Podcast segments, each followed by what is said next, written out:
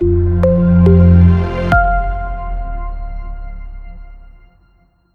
everyone. A very good day to all of you listening to this podcast. My name is Vivin Satyan, and I work as a technical consultant in the Active Directory team here at Manage Engine. And I've been with Manage Engine for over seven years now, implementing products, talking to users um, in, in various seminars and conferences. So that's what I do. Now, here for this podcast, I thought I'll be sharing with you three reports that I want you to do if you are an Active Directory administrator right? So when I talk to people in, in various events, I get asked this question quite often. People want to know what are some common uh, reports that they need to be doing on a periodic basis to ensure that the Active Directory is in good shape. So, as I said, three reports, out of which report number one is something related to security groups, right? Because Active Directory as a technology, no matter you have your 200 employee uh, infrastructure or you have your 200,000 employee infrastructure, the, the technology is going to be the same. So the problems are going to be common too, irrespective of the size of the infrastructure. So, with regards to security groups, I want you to take two approaches here. The first approach is an investigative approach. The second approach is a group health check, right? Now, I'm not saying that you'll have to do an investigative approach every day. I mean, no one is going to perform an investigative query on a daily basis. Now, you would perform an investigative query only when you have questions like, hey, how did this user get that right? I did not give this user the right to do something uh, like disable or delete, but how did this user perform those actions, right? Only when you have such questions popping up, you'll have to perform an investigation. And the first point that I would suggest that you look out for is the group membership of the user. Well, how do you perform an investigation? Let's do this. Now, if you actually try to focus on one user, and you're trying to investigate the group membership of the user account, see whether everything is right. You open up your Active Directory users and computers, you find the user, you do a double click on the user account, and you have this tab called the member of tab of that specific user. Now, the member of tab, let's say, lists five groups that the user is a member of. Those are what I call the direct groups of the user. But you know, according to Microsoft, a user can be part of a group, but Interestingly, a group can be a part of another group, right? So, for example, if I add the HR user to the HR group, now it's my regular HR now. But if by mistake I link the HR group to another elevated group in Active Directory, now my HR indirectly, I repeat, indirectly gets the elevated right. But if you look at the member of tab, you will not be able to find out details about group nesting, right? So one query that I want you to do is whenever you're trying to investigate uh, the access of a specific user, I want you to find out not just the direct groups that the user is a member of, but also check whether there are cases of group nesting. See whether those direct groups are in turn contacting or in touch with any of your elevated groups in Active Directory. That could be one possible answer to your puzzle. Now, the second method uh, pertaining to groups is a group health check. Now, the group health check is really simple, right? Instead of doing things from a user's perspective, please do it from a group's perspective. Go after your top level uh, accounts. Go, I mean, top objects uh, in Active Directory, top uh, group objects. Let's say domain admins, schema admins, enterprise admins. Now, I want you to do this exercise once in every 15 days. Now, go ahead and target the domain admins group and I want you to retrieve all four types of objects that have any contact. I repeat, any contact with domain admins. You need to be retrieving users that have contact with domain admins, groups, computer objects, and even contact objects that have any connection with domain admins because you do not want any inappropriate objects having access to your elevated groups inside of Active Directory. That's a strict no-no. All right. So perform this health check once in every 15 days. I would say it's not going to take you more than um, you know uh, five minutes of your time. Go ahead and select all your groups. If you're doing a PowerShell query, go ahead and do uh, all the all the important groups in Active Directory. Uh, that includes even your custom groups, the ones that you created. Right. Get those groups. Get the list of users, groups, computers, and contacts within those groups see whether the report gives you an idea of uh, an inappropriate nesting all right a hint to an inappropriate nesting anywhere if you feel that your hr group that if your technicians group is having any contact with a domain admin group that's a strict no no that's something that you need to clean up immediately all right? So report number one is from a user's perspective. When you do a report from a user's perspective please keep in mind the nested groups as well. Report number two for group health check when you select a top level elevated group in Active Directory, you need to retrieve all four types of primary objects inside Active Directory. Users that have contact with the group, groups that have contact with the group, computers, and, con- uh, and contact objects that have any connectivity to your top level groups, right? I hope I have made my point clear here. Now, the second report that I would suggest is all of you have shared folders, don't we? Right? Now, the whole idea of recreating shared folders is we want as, uh, that piece of information that the shared folder contains to be accessible only by a specific set of audience, right?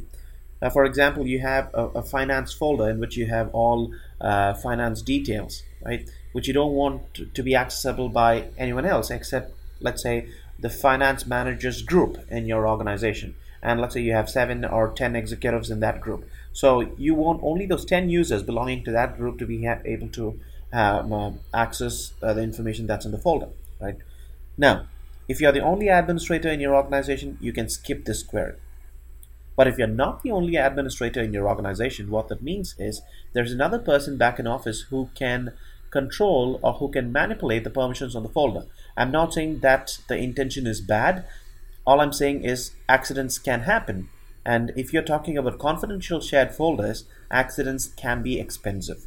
All right. So it's better that we perform a, a health check on confidential shared folders once in every 15 days too in an Active Directory infrastructure. I'm not saying do this exercise for every folder that's out there. Pick your top 10 or 20 folders and spend at least 10 minutes of your daily time to actually do this health check.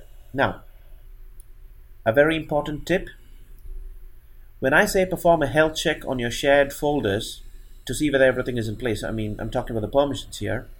Please ensure that you're taking into consideration the permissions of the child folders too.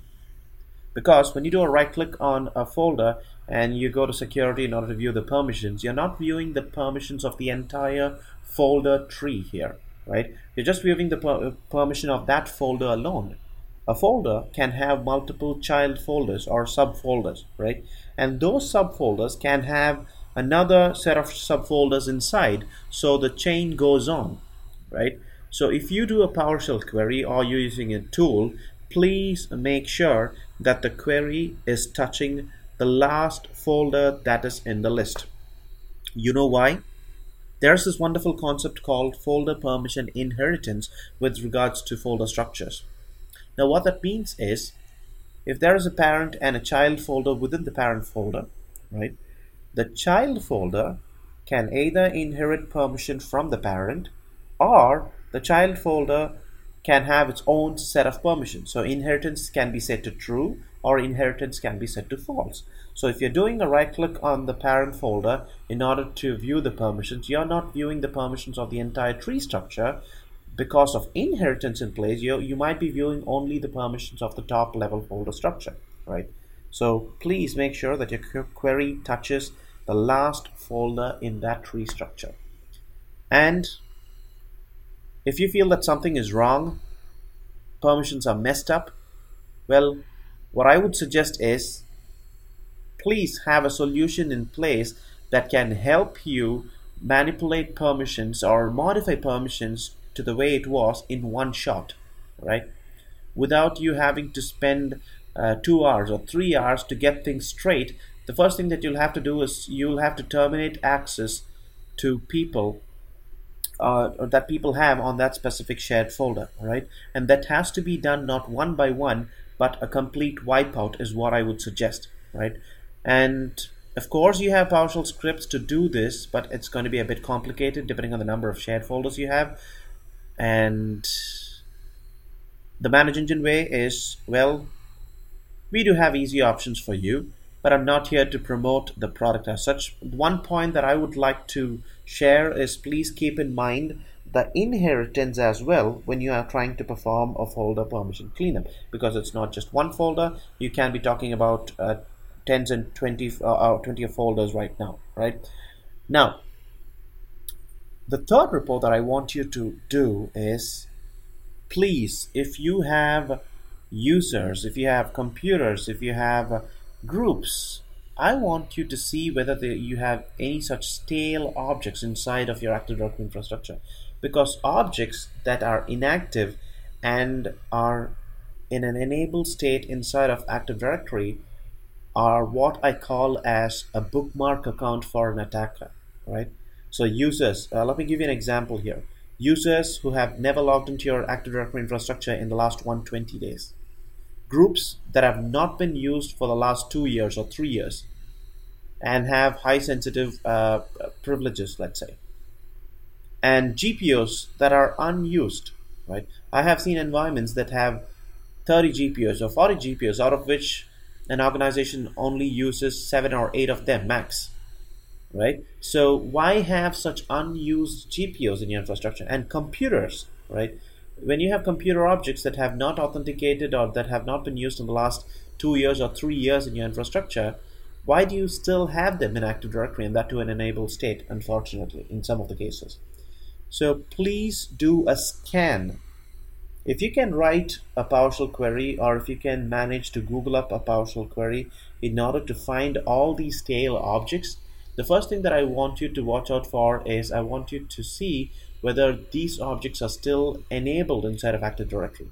They're not active for sure, but please see whether they are enabled. If they are enabled, please disable them right i'm not saying delete the accounts right away because i know you don't want phone calls at at uh, you know uh, on, a, on a friday evening or on saturday evening saying something is broke so to be on the safer side what i would suggest is please disable the accounts and give it let's say 180 days and if the accounts or if no one calls you please go ahead and delete the accounts from active directory now you need not do this manually because doing this manually involves a lot of time and effort, please find a way by which you can actually automate the process of Active Directory cleanup, right?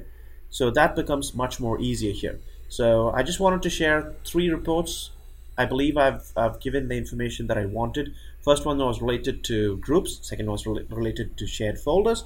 Third one was related to cleaning up your Active Directory, finding out stale objects and removing them from Active Directory. Well, if you are asking me a question like, hey, do you have a tool to do all of this? Yes, of course, we do. The name of the tool that we offer uh, from Manage Engine to do all this is, and something even more, is AD Manager Plus. So just go to admanagerplus.com if you're interested and try out the software. Thank you very much. All of you have a wonderful day.